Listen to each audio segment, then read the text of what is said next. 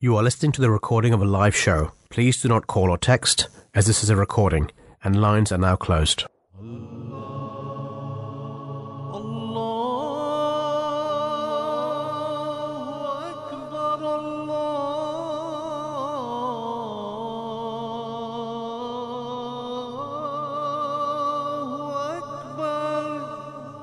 You're listening to the Voice of Islam Radio broadcasting on DAB and via the internet 24 hours a day.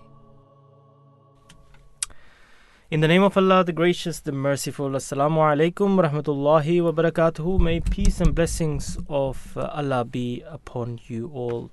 Um, a very warm welcome to our regular listeners. Uh, we're here live again with you, and today we are uh, again here with you with two new topics. Uh, perhaps uh, not new as such because we have discussed them uh, before, but uh, certainly a new year. So that means a new, um, you know, chance to speak about these things. And um, with me today in studio is uh, Rahil Ahmed. Assalamu alaikum, Rahil. How are you doing? Walaikum assalam warahmatullah. Jazakallah. Jazakallah. You know, every new year, Uh-huh. we do talk about uh, New Year's resolutions, and uh, the topic of our talk in the first hour today, um, as we have just entered the new year of 2023, is New Year, New Me. So, is this a new year, new Rahil, or how do you see this? do, do we really want to start like that? I mean, come on. Um, no, there's no such thing as new new you. It's just I think the thing is we Same old. no. I think there is is a bit of both. So the, the the the good habits that you've acquired over time should remain with you, but you should always always you know self reflect. And I think that's the thing we're going to be uh, pretty much putting our emphasis on in this program and and what the Islamic concept is. Um, you know, Mm. it it goes beyond that New Year resolution and all of these Yeah. short term excitements and Yeah. and you know um, and temporary excitement. Exactly, well. so- because look, I mean, this new year, um, mhm. Obviously, you know, we, we do pray that it becomes a very blessed new year for everyone. and, Absolutely, you, know, you give the yeah. you know the the courtesy and you know the the happy new year. Okay, fine, right? But we see that throughout the world there are like uh, celebrations that are done Mhm, differently mhm. all over the world. People tend to really, really look forward to the new year, uh, or perhaps look forward to celebrating that new year, whether it's by fireworks or you know some people party, you know whatever uh, how they want to spend their uh, their life. Uh, Mhm. That's just something that gives them an opportunity to mark something. But as you mentioned that, uh, according to our Islamic understanding and, and teaching yeah. that we find in the Holy Quran, I mean, th- th- there's no significance as such of, of 12 months or, or, or a year gone past. Whereas I think Islam encourages you to to to make an effort and analyze yourself every day, isn't it? Every night. Absolutely. I think that's. I think it's probably the same element of. Um, it's the same sort of discuss, discussion that we have with regards to birthdays, Mm. right? Um, from now, of course, there's not some sort of rigidness, but the, I think from an Islamic perspective, everything is is essence based. Everything Yeah. needs- to be there needs to be a purpose and a reason for doing so. Why are we Mhm. doing certain things, right? And and and majorly, you know, a thing which let's say is based upon some sort of a lie, right, or Yeah. some sort of um, you know something that's not truthful. Is- Islam prohibits us, you know. It, it, for example, let's say a lot of the things that we celebrate are Eid, right? Some people would ask you, why don't you, why don't you celebrate Christmas? and All of these things, right? Um, you can go down, you, and you have these, you have these discussions, and you, you must have had it with your neighbors and all these things, where you say uh, our way of celebration is helping mankind and all these things. It's not just you know just Doing something. getting together and partying. We, you know, yeah, that that's how the things we do it. Well, if if you say that, uh, you know, Jesus peace be upon him was born in December, it's something that's factually incorrect, and we don't agree with that, right? Um, but that that does- doesn't mean we can't uh, be nice and you know go to our neighbors, can't Mm. give them gifts and Most all of of the these people things. Yeah? don't even celebrate Christmas for that purpose. Yeah, Christmas yeah. has just become like a materialistic, uh, you know. Uh, exactly. So the question thing. would be, what are you actually celebrating? Exactly. Um, and and and, and just because there is uh, you know new decoration in the store that everybody's gonna buy it. and yeah, yeah. and and it, like look to be honest with you like w- my children when we go i look so nice like you know these lights and all of these things and kids are excited and it's it's it's not you know what i'm saying? It's it, it is very nice you know it, it looks very nice but i think that's the thing is if we truly want to you know reflect on who we are as human beings we do need to reflect on these things. And and from from from the children's perspective we, we need they need to be able to uh, determine you know you know if, if if if if they're going to make a certain decision in their life they need to be able to analyze they Yeah. need to be able to research you, you don't for want themselves the yes, exactly as you don't want the children to be looking at glitz and glamour as, And just as, as accepting it. that's something that they should be celebrating. Whether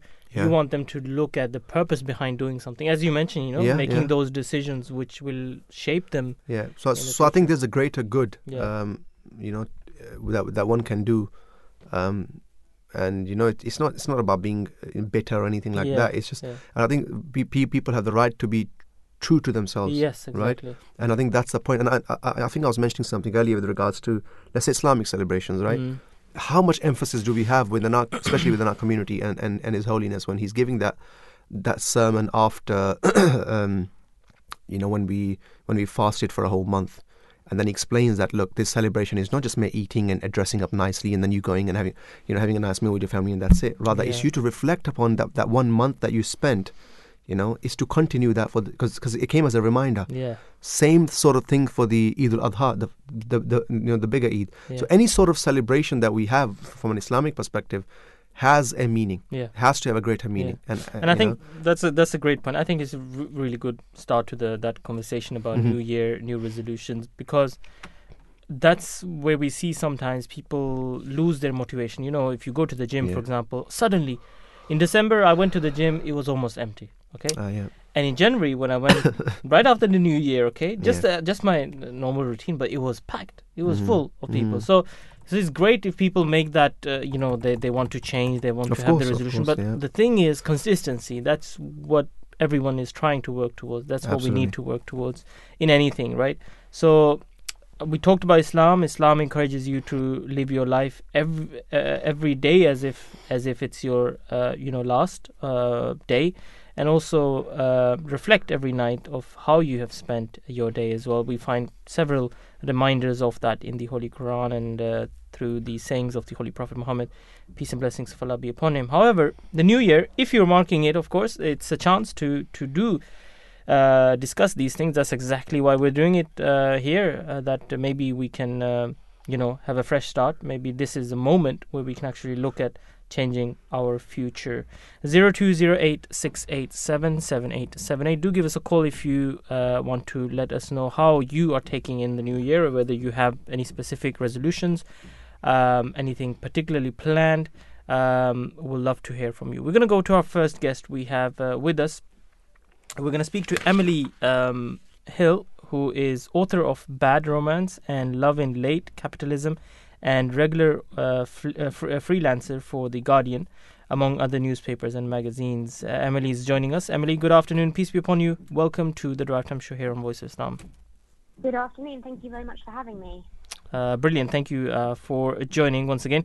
Um, so, I guess what uh, what do you think is the best way for people to keep our resolutions, um, you know, um, consistently throughout the year? Because as we were talking, you know, uh, we don't want the resolutions to be just lasting the month of January. Yeah, no, absolutely. I think we all struggle with this. I think that's why the Guardian asked me to write a piece about it, mm-hmm. um, because obviously every everybody wants to get fitter and healthier and happier for the new year, and it's it's it's difficult, isn't it? When it's January and it's so mm-hmm. cold outside and miserable, and the last thing you want to do is go to an exercise class after a busy day. But basically, I so I spoke to a lot of experts for this piece who mm-hmm. actually really know the the behavioural science behind it. And basically, it it comes down to like what you need, like when you're trying to keep your re- resolutions, is to build in the four, what they call the four C's, mm-hmm. which is confidence, convenience, choice, and community. So the idea is like you pick something that you really enjoy to like build your confidence. You make it like easy for you to do to make sure it's convenient. You know, you you, you pick pick what you actually want to do. So that's the, where the choice comes in. And then you know you involve your community. So you know, like that's why like things like you know, um, Couch to 5K have taken off so well because you can go out and like learn how to run with other people who want to do the same thing, and it helps keep you going and, and get lots of encouragement. Absolutely.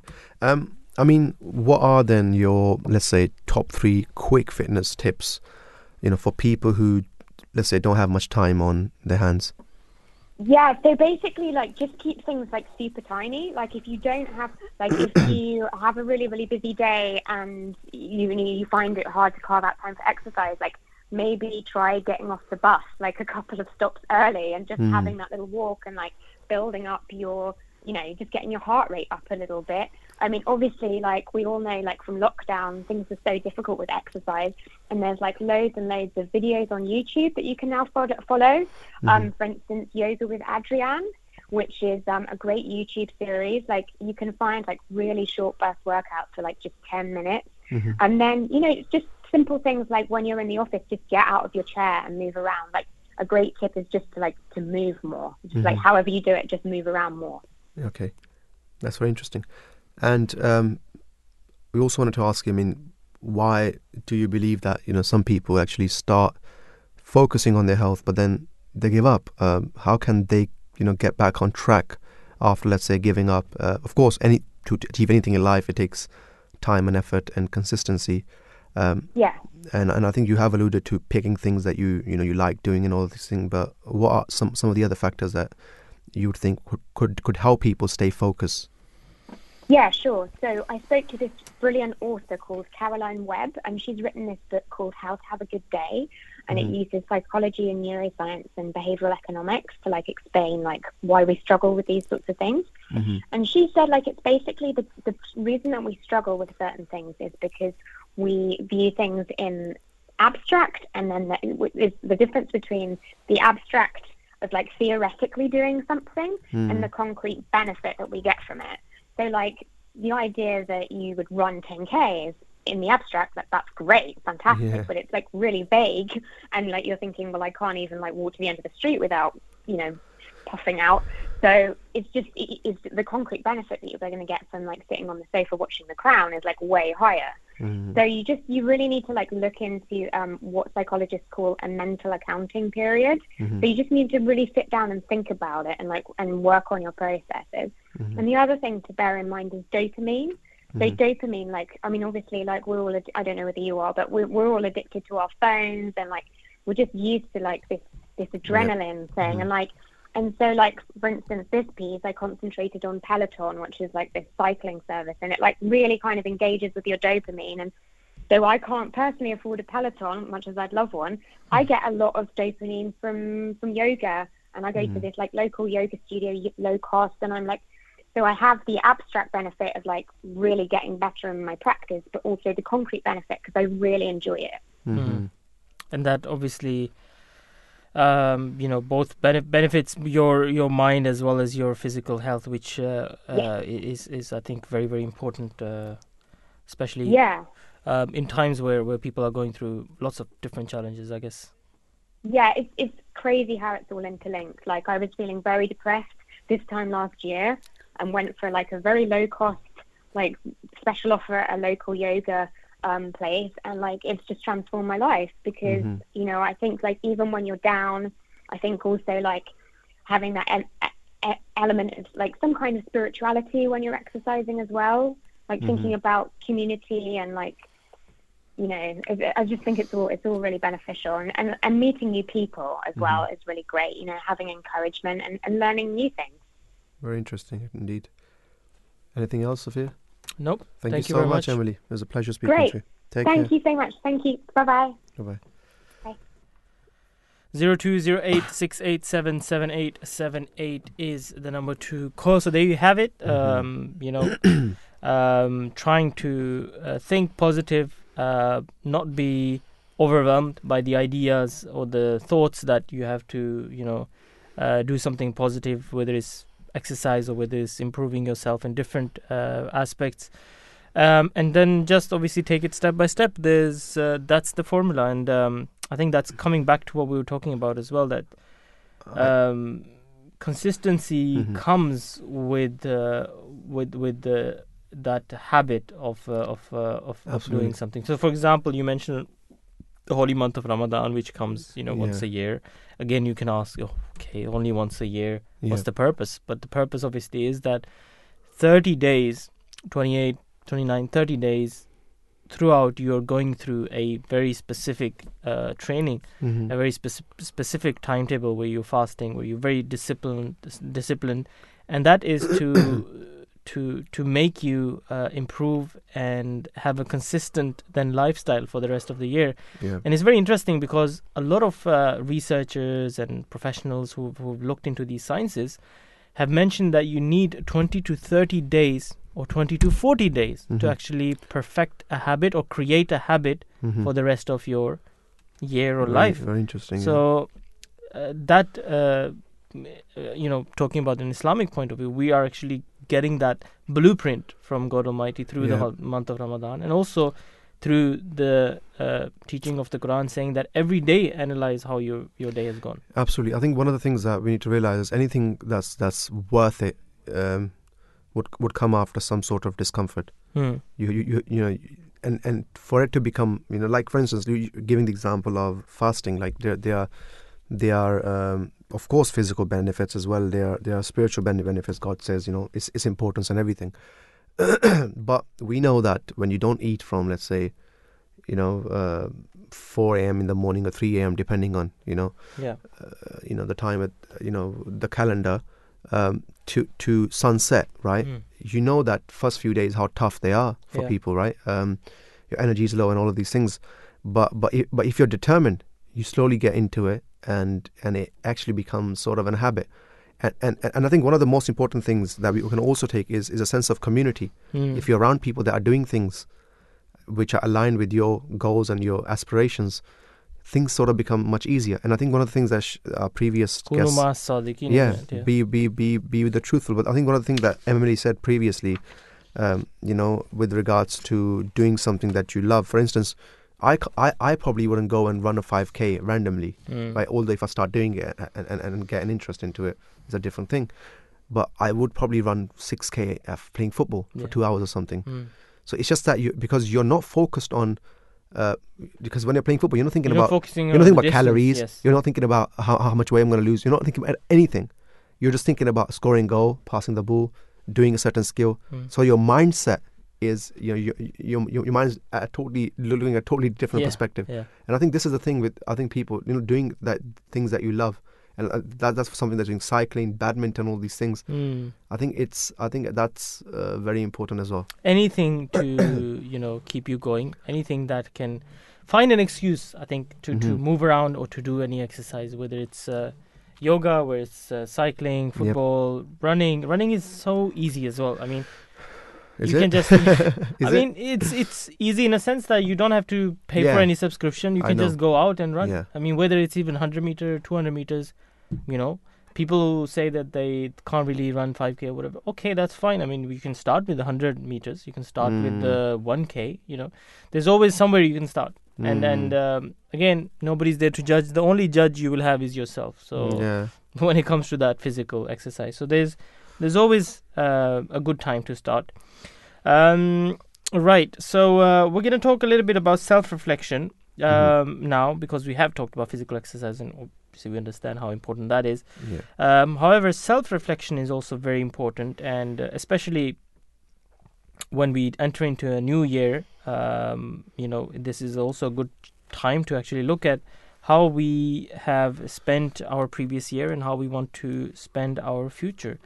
Um, His Holiness, the found, uh, the the current worldwide head of the Ahmadiyya Muslim community, said that we need to self-reflect today whether we considered material things everything last year or did we only use them to plan and practice and sought all good and blessings from God?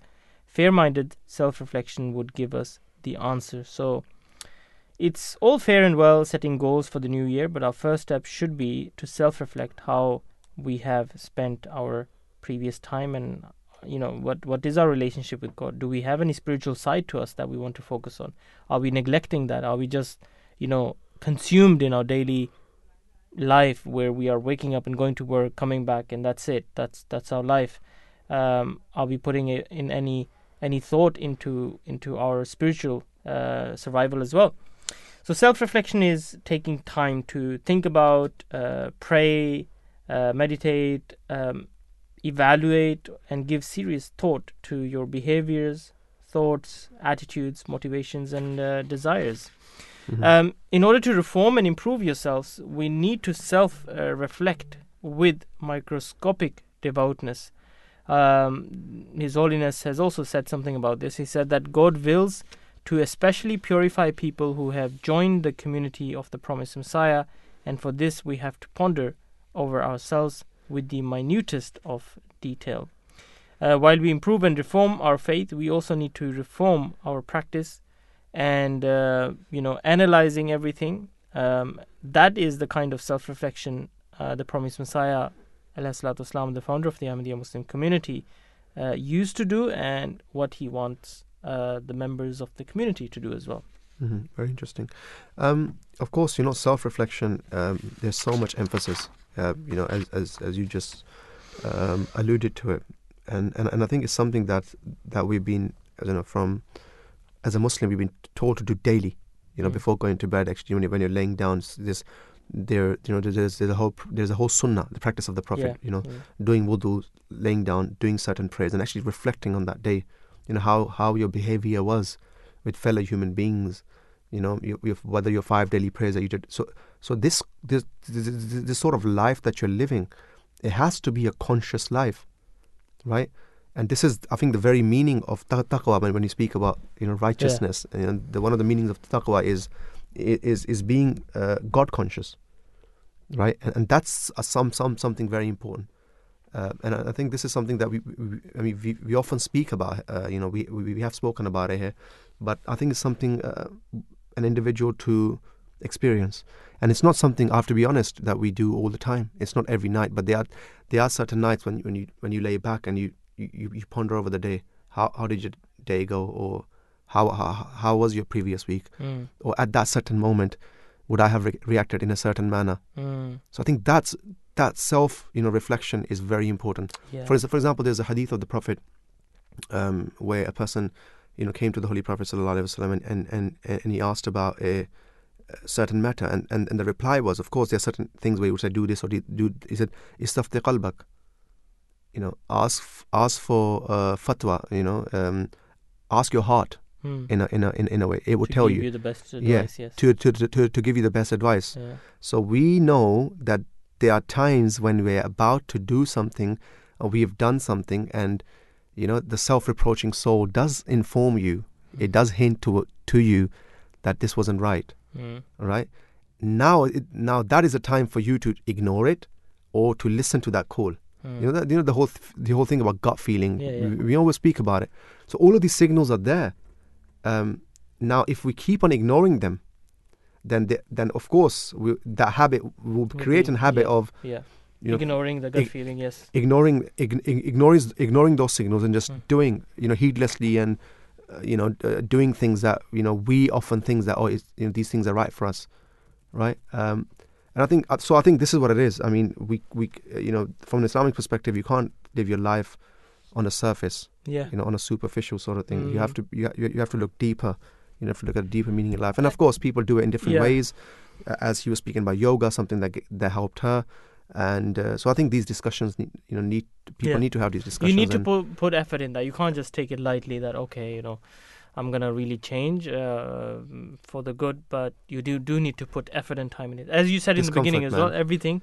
be comfortable with yes, discomfort i think i think i think the worst enemy of ours is is is, is comfort Comfort. Just we're so comf- comfortable and, and, and we think we have it hard and i think this is the thing where we often speak about um, and so much small sayings of the prophet he says always look below you yeah. in terms of materialistic things yeah. it keeps you in check Exactly. right whereas in, in in spiritual matters he, he says always look at those who are above you Yeah. And So that you strive like for, that, you know? yes.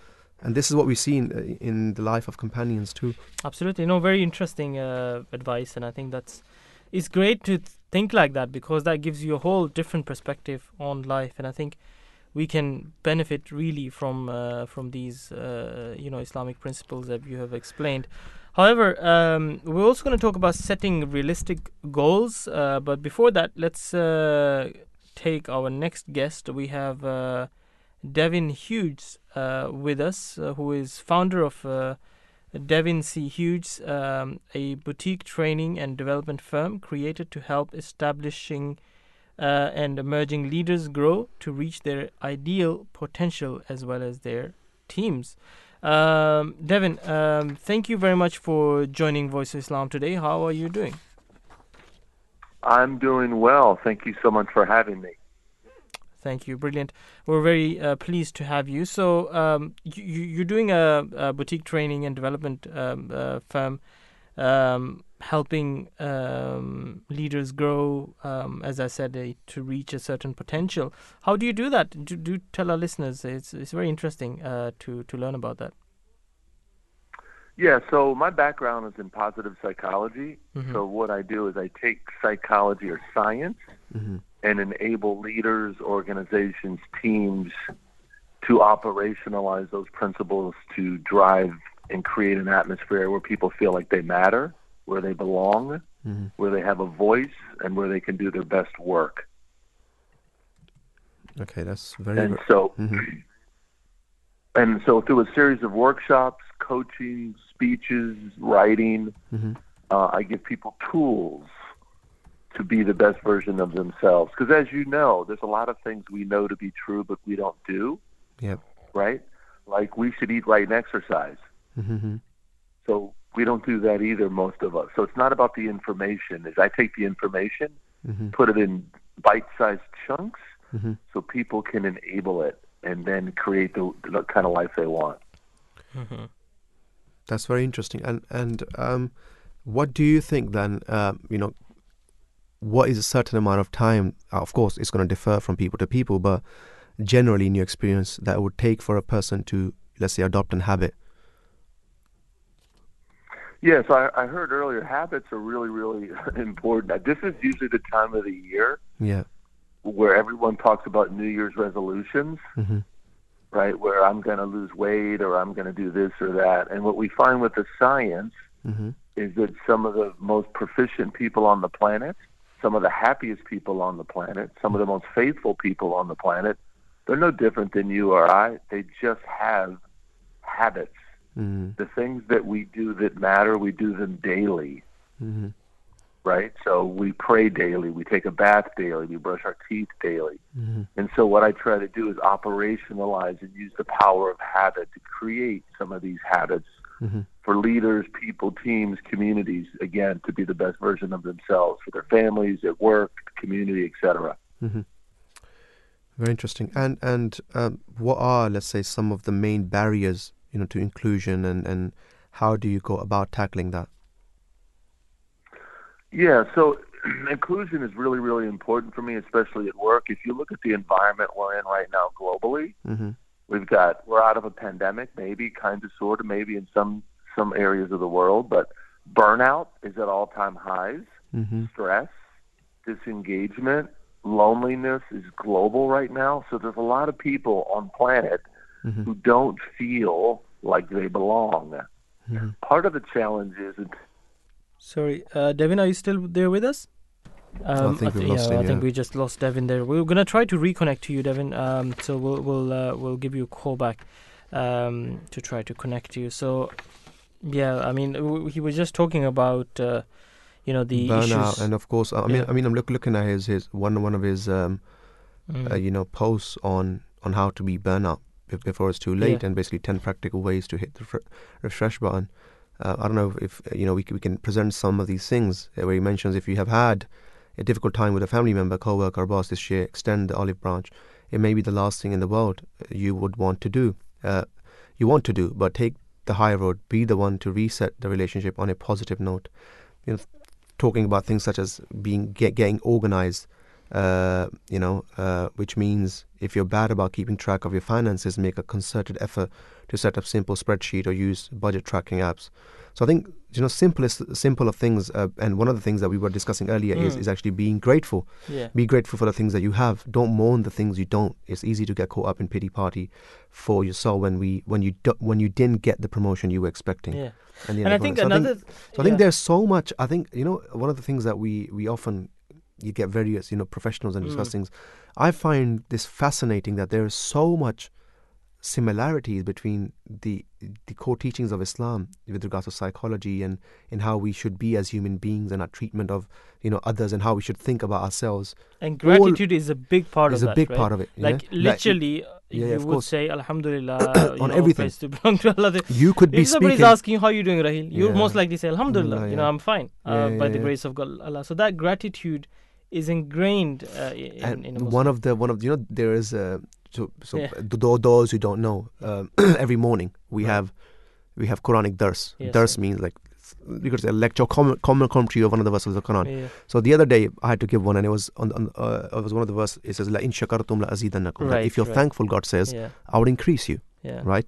And and I, I was reading the commentary of the second caliph, and he was mentioning that thankfulness or gratitude is not something that you just say, you just utter, "Oh, uh, Alhamdulillah, oh Yeah. praise be to God," yeah, but rather the faculties that He has given you, yeah. you use it, you know, in in in its appropriate place. Positive way, yes. Yes, and and, and that's His true thankfulness. Hmm. right? For example, he's given us the eyes, in the hands, and all. If you're just sitting at home and not doing anything about it, you know, you know, and you know, someone sitting on ben- ben- benefits and saying, "Oh, you know, uh, Alhamdulillah," all right. My point is, if God has given you the ability, you've got to use it, Yes. and, and that's the point. And, and one of one of some of the one of the fa- most fascinating videos I saw this this Arab Bedouin, right, with his with his camels and his, Mm. um, you know, he's and there's people on I think four by four. They, they they drive past him and they come back and this they so these guys in scorching heat. It's probably in UAE or somewhere, and they say to him, right, how are you? And you know, he's like, he doesn't just say Alhamdulillah. He says certain phrases in Arabic. He goes, I'm surrounded by the ni'mah of God. Hmm. I'm surrounded by the favors of Allah. And this brought about tears in those people's eyes that this individual going through scorching heat, right? And he still has these things to say while us, you know, you know, you know petty things, uh, you know, smallest of Hmm. issues that we have in our life, we think, you know, it's all over. Yeah. Right, so I think- uh, e- yeah. Exactly. So I think that's a big part of, yeah. of, of, of Islam and as Ex- well as exactly. A great um, gratefulness is our actually a very very important uh, thing that I let's see if we can have more time to talk about that but uh, we're going to try to see if we can speak to Devin again. Uh, Devin are you with us now? I am. oh, okay brilliant. Uh, we were so worried that you'd, you'd gone. We, we we had so much more to ask you so I'm, I'm great that you're back with us. Okay um, so we we're talking about um, some self-reflection tips uh, that you can give to our audience um, what is it that they can do to make a positive change not just a instant spontaneous one but something that will last uh, w- which will be continuous Yeah. So um, all change starts within, Mhm. right? So what are you, me, us willing to do individually? So I think before you go out trying to change the world, you need to change yourself. Hmm. And so are you willing to put yourself in some situations where you're fundamentally going to have some little self-reflection and there are opportunities for you to get a little bit better? And so uh, gratitude is a big part of my work. It's hard to give what you do not have. You cannot pour from an empty cup. Mhm. You cannot share with others. So I wake up every morning Mhm. and I write down three things that I'm grateful for in my life. I think about a person every single day that I'm grateful for in my life, and I call them, Mm. I FaceTime them, I do something, and I let them know. Mm-hmm. Because if you don't let the people know they matter now, when do you plan to do it? mm. And, and you do this every daily. day Yes. That's wonderful. wow it's great Yes, right. Because we're all going through something, Mhm. right? And so gratitude is at the foundation. If there's people in your community that you're grateful for, you need to let them know. Because if you don't let them know, it's almost like, do they know? Does it Mm. matter? Mm. Yeah, I think that's So an, those such an couple important because a lot of times people have so much uh, feelings or they Mm-hmm. they have love for for other people, but they never express it. I think that that's that's common in our Yes, culture. yes. I have to be very honest. Something Not just our culture. I think there's probably a lot yeah, of cultures yeah, as well. That people, yeah, parents, grandparents, you know, um, uh, siblings, you know, Mhm. especially fathers, Yes, dads, right? exactly. They think they're showing that side of you know, it might it might be their weakness, but I think it, that's not the case. And and just, just as Devin's Yeah. mentioning, I, I was finding this. I was mentioning to you earlier. There's so much resemblance, and and I remember a prophet saying to one of his companions that he says, "I I, I love such and such person." He goes, "Then go and tell him." Yeah. so I think this is I think this is very important, and Yeah. I think it's fundamental to to to our uh, you know mental health and all of these things that are involved in it. So, so gratitude, um, you know, expression of uh, of uh, love and and, and kindness. Uh, what else would you would you like to share with our listeners? So I think the other thing to think about is one of the greatest addictions in the new normal that we live in is sharing bad news. Mm. We're really good at sharing bad news globally. If something bad happens in the world, we all know about it. I would Instantly. argue the good news happens too. hmm And if we don't talk about the good news to the brain, it's like it doesn't exist. Mm. I look for one positive thing each day in my life. I do a little reflection. What's the best thing that happened today in my life? And I journal it, I curate it, and I share it with others. Because if we're not talking about it, it's almost like the good news doesn't happen. Mm-hmm. And so that's something else that I do. The other thing that I do is I'm really, really intentional about my self development. Now, if you look at the research, the only time human beings grow is when they're uncomfortable. hmm Absolutely. So I'm I, I purposely put myself in uncomfortable situations to continue to grow. My goal is to learn one new thing each day. Each day, just learn something new, and then I share that with someone else in my network. I'm growing, they're growing. That's how we grow community, hearts and minds. So there's a few things to think about. Absolutely. I mean, spot on there. Um, very, very interesting indeed. Um, and you know, reflecting back on, let's say, last year, uh, you know, what are, let's say, some of your goals for uh, or, or resolutions for this this current year that you know we're, we're going to go through? Yeah, so um, my goal, one of my goals, is to read a book a week. I want to read a minimum of 52 books this year. Okay. Now, is that is that a lot? I don't know. Maybe for some, I've already started. I travel a lot. I travel all over the world. So one book a week. Uh, I've also decided that I'm going to be more intentional. I have four kids about connecting with my kids more often. Uh, so I reach out to my kids again uh, more often, and, and little things that I do. I'm married.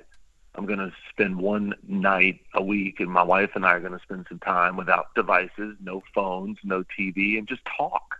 Mm. So most of my stuff is really small, micro things that I'm going to do just to re-cement relationships in my life that matter.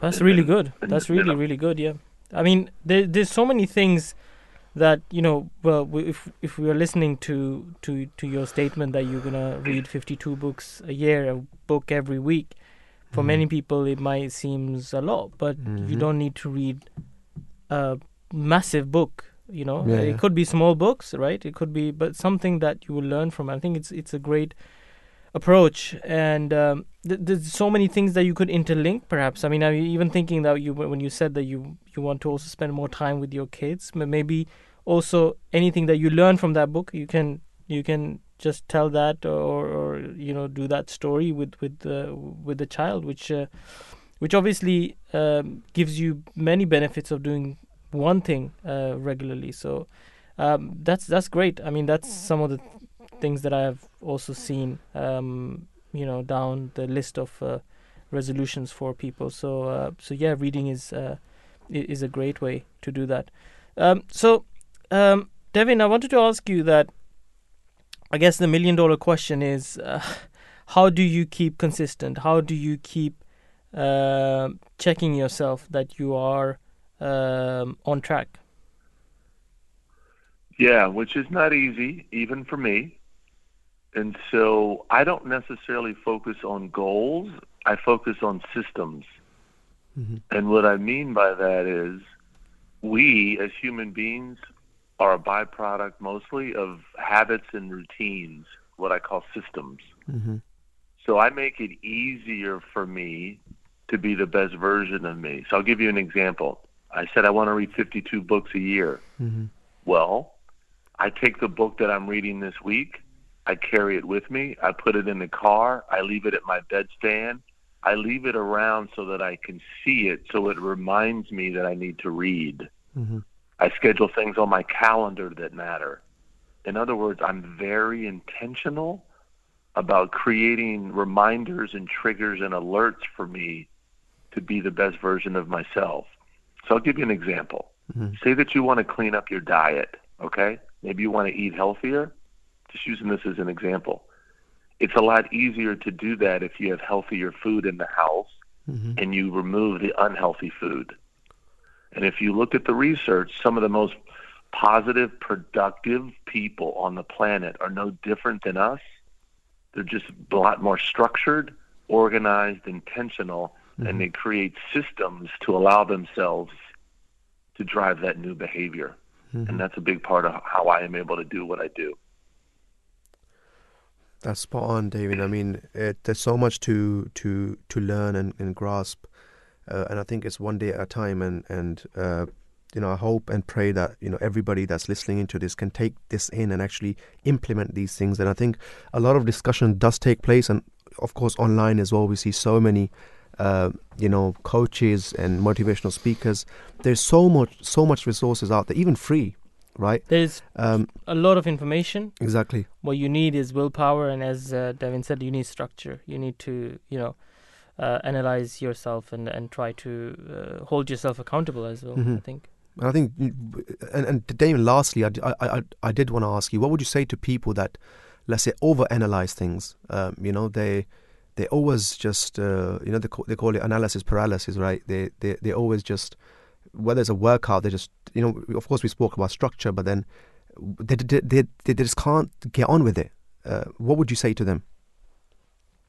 So I would say this: that, that don't be too hard on yourself. hmm I think we all struggle. We have a lot of self-limiting beliefs. We're busy. Life's hard. I would say start really small. I've written 21 books. Hmm Okay, 21 books. Mhm. Um, and the re- the way that I did that is Mhm. I started small. Every day I would get up, and in the beginning, I would write 500 words a day. hmm Some good, some days were good, some days weren't. But the point was, I got up every day and I did it. hmm So the point I'm, I'm, I'm making here is, we could overanalyze everything. The the time is right when you make the time. Mm So if you ever wait for the perfect time, you will be waiting your whole life. There is never a perfect time until you make it a priority and you need to do it daily. Some days it's better than others. That's not the point. The point is to keep doing it, doing it, and you'll realize as you do it more, you will get better, better, and better. Okay, brilliant. I think that's uh, that's a great uh, motivation and uh, great advice. I think many great advice um, that you shared with us today, uh, Devin. Uh, thank you very much. Um, I hope you know you continue on your uh, amazing journey and uh, routine, and um, I'm certainly gonna try uh, to do the same. Um, certainly about reading as well, because that's something that I've personally wanted to do for a long time hmm regularly, consistently. Um, so thank you very much, uh, Devin, for that. You know, I, I hope uh, our listeners are also greatly motivated. Thank you so much for your time and uh, your uh, your advice. Thank you both. Take care. Take care. Bye bye. Bye bye. Zero two zero eight six eight seven seven eight seven eight is the number to call. You can also tweet at Voice of Islam UK if you wish to send in uh, any comments. Um, yeah, I think Rahil. Look, I have, I I remember like with some of these things, right? Uh, last year as well, or or even before that. It's not like you know people are not thinking the same thing. Like I I was thinking actually the same thing long, long time ago last year that I want to do more reading. But you know, here we are, and and you feel like you know you haven't started or you haven't come to that point. Um, but I really like that um, the point that Devin said that about reminding yourself. So I think one great way to reminding yourself of what you want to achieve is to have it visibly in front of you um, almost at all times.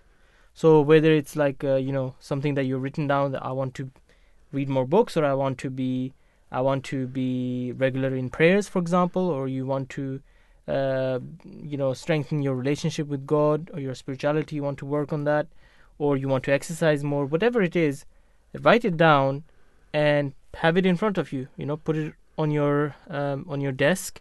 Maybe have a reminder on your phone.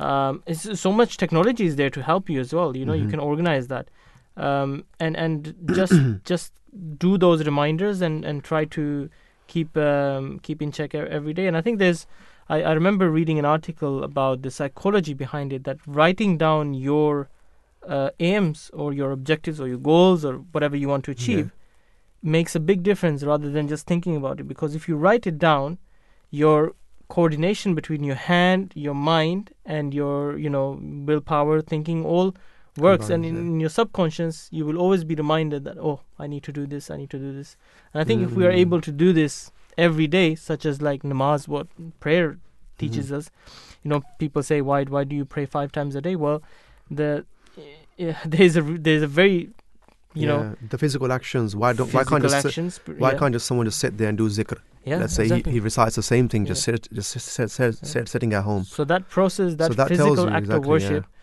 i think makes a huge difference um, in reminding yourself that you know Yeah. hmm this is a spiritual journey that you are on. Every day you're going to try to make Mm. yourself consistent with that. I think that's the case with everything. And, and it's astonishing. It's amazing that islam you know god almighty brought about this you know 1400 years ago. Yeah. the And I think this is the thing, the emphasis that so much, you know, and, and it's it's kind of uh, depressing in a way that such a beautiful religion, uh, you know, and, and, and, and the opportunity for people to actually present these side of things to to the to, to the West, let's say, right? Um, but you know, majority of, of what's been covered, let's say on media and and stuff like that, is negative yeah and and and some of it to do with yes, it's to do with Muslims. A lot of it is also to do with the narrative building that's you know that's been done. So I think it's it's a great responsibility for us. Platforms like Voice of Islam, there's there are other there, there are other people that are doing this work, is to be vocal about it. And you know, we're, we're told in the, in, the, in our in our holy book is to find commonalities hmm right? And, and and this is the thing that we do. Remember, speaking about New Year, we're speaking about Christmas, right? Yep. Although Muslims won't celebrate Christmas, let's say they'll they'll go to a church, but they'll be there helping their community. They'll be there after the New Year's, yes cleaning uh, up cleaning up the streets, Yep. right? Or, or or or meeting the elderly, yes or you know, all of these things are, Yeah. are, are there, so people can contribute in all these different you know ways, especially in ways that can actually make a diff- difference. Absolutely. Um, okay, uh, talking about great work and um, uh, community service, we're going to talk to Wendy Bowen, uh, who is uh, on the line joining us, uh, who works for The Bridge, which is a health and well-being charity in Southwark, who spec- uh, specifically support women to live happier, healthy lives. Wendy, good afternoon. Peace be upon you. Welcome to Voice of Islam radio station. How are you doing today? I'm doing great. It's lovely to meet you here today. Brilliant, same. Uh, it's a great pleasure having you on. Um, so, tell us a little bit about your charity and um, you know the, the the things that you've been able to uh, achieve um, over the time, over the years. Yes, of course. So um, the bridge has been going actually since uh, the 1920s, uh, but more recently um, we're based in Southwark. We have a, a gym um, that is uh, exclusively for women to, to come along to, um, and we have lots of programs um, where we help women to live happier, healthier lives. So essentially, we support healthy living um, and we support good mental well-being. Okay, brilliant. That sounds great. Um, a lot of work, uh, good work going on. So, do you believe? Th- we we are obviously facing a lot of challenges. People have difficulty with health uh, as well as uh, motivation. There's a lot of pressure, uh, but social media, you know, can also play a significant role in promoting good health. Um, and in what ways do you think that's uh, happening today? Yeah, I'm, I mean, I'm I'm a little bit conflicted with social media. Mhm. Um, I personally love it and hate it in equal measures. Uh, I find it's really useful and inspirational, but equally you can get drawn into a massive um, kind of over comparison gap and feel very Low. inadequate if you're not careful. hmm So I would say to people, um, if they're going to use social media, just be aware that at the moment, um, the, the the owners of social media platforms are really um, self-regulating, and there isn't really any restriction right now. So there's a lot of ha- harmful content, um, and there's no requirement currently to remove illegal content. So people just need to be aware that what they're seeing isn't always factual. Um, so I think be aware of who you're following. Um, find people that, that support your own values and beliefs, um, and unfollow people that promote sort of unrealistic um, body image and things like that. So, so just be mindful when you're using it. Okay, uh, that I think it's a very good um, advice because obviously in in an age in an age of social media, you know it can be both good and bad, and for many, um, you know, the bad can go really really bad. So you don't want to be uh, impacted in such a way. Um, in that uh, case, it's probably best to put your uh, social media aside and focus on yourself. Um, now, when we look at uh, the fitness uh, fitness industry, what is lacking in it, and uh, is there anything that you believe uh, needs to be focused on more? Yeah, I mean, we we're obviously a very small organisation um, and have a have a women only gym, and um, we're just seeing more and more women um, choosing to use a women only space uh, because it suits them to uh, work out with no res- disrespect to you, but women actually prefer to work out without men hogging the the weights and the machinery. So um, I'd I'd really advocate for more gyms to offer women only spaces, not just you know not just an area of the gym, but but make the whole gym you know privately for women, so that women can just um, work out and and relax and enjoy themselves. Yeah, I, I think that's a very very good point. I mean, that's something that certainly you know we agree with because Voice of Islam we have talked about this before that you know um, there there there has to be some kind of privacy where uh, you know women f- feel comfortable. That's why you know our events here, you know, um, by the Ahmadiyya Muslim community are such that the women have their own you know organization events that are purely attended by women and they thrive in, those uh, environments and you know men and and that just helps with with the focus helps with the confidence as well as you know the privacy and the comfort level that Yeah. uh, that comes with it i think many people don't realize it sometimes we forget that uh, okay you know everybody should be in, in one place but then that uh, uh, you know in in that way um, we often neglect or overlook the psych- psychological and the underlying um, issues that, that you are pointing towards. So I'm I'm really glad that you pointed that actually, because that's Yeah. really really important. Yeah, it's just. Um, I mean, we have we do have a lot of Muslim women that come to our gym, um, but we have you know a whole a whole range of women from all religions and and parts of society, and that's actually what makes it such a great space. It's it's women coming together, regardless of of who they are or where they've come from, and just working out for a for a for a goal, which is just to feel happier and healthier, and that's really lovely to see. Mm, absolutely.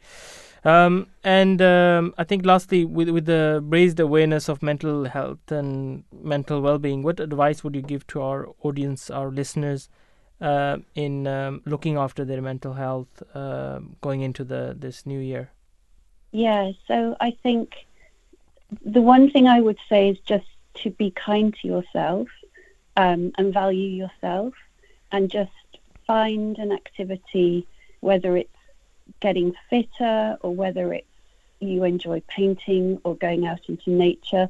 Find something that you really love that you enjoy that gives you something back. Don't worry about what anybody else is doing. Do something for yourself um, and just do that. Just do a little bit every day, um, and that's for sure going to support your mental health. Mm, absolutely. Doing a little bit every day consistently um, is the way forward. Thank you very much, uh, Wendy, for joining us. Uh, it was great having You're You're welcome. Have a great day. You're uh, welcome. day. Thank you. Thanks so much. Bye bye. Bye bye. 0208 is the number to call. You can also tweet at Voice of Islam UK. We are talking about your New Year resolutions. Um, any good advice, positive advice, do share it with us, and we'll love to hear from you and also share that with our listeners. Um, now, we are coming towards the break where we are um, going to the news very shortly, but then after the news, we are going to talk about um, uh, something different. Well, again, um, this is a topic that uh, really make big changes to people's lives, and that is, uh, you know, a life uh, better without alcohol. So we're going to look at how people can uh, shun the habit of drinking uh, and how that can transform their lives. Uh, that's coming up next. But before that, we're going to have a short break and then we'll head over to the news. Um, you're listening to Voice of Islam. This is the Drive Time Show, and the number to call is 0208 687 7878. Join us after the news. You are listening to the recording of a live show. Please do not call or text, as this is a recording, and lines are now closed. Hello.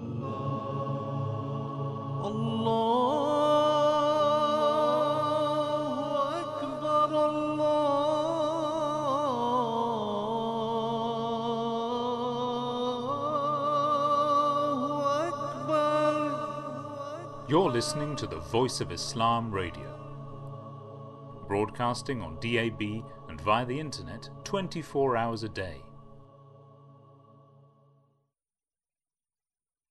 Auzubillahi Bismillah ar-Rahman rahim In the name of Allah the Gracious, the Merciful. Welcome back to the second hour of Drive Time Show here at Voice of Islam where we are discussing alcohol-free, a better way to be.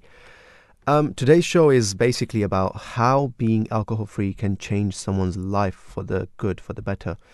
I mean, dry January, we all know, is a tradition that starts after the new year where people stop drinking for the whole month of January uh, this began in 2012 as an initiative by Alcohol Change UK and British charity to, I quote, ditch the hangover, reduce the waistline, and save some serious money by giving up alcohol for 31 days.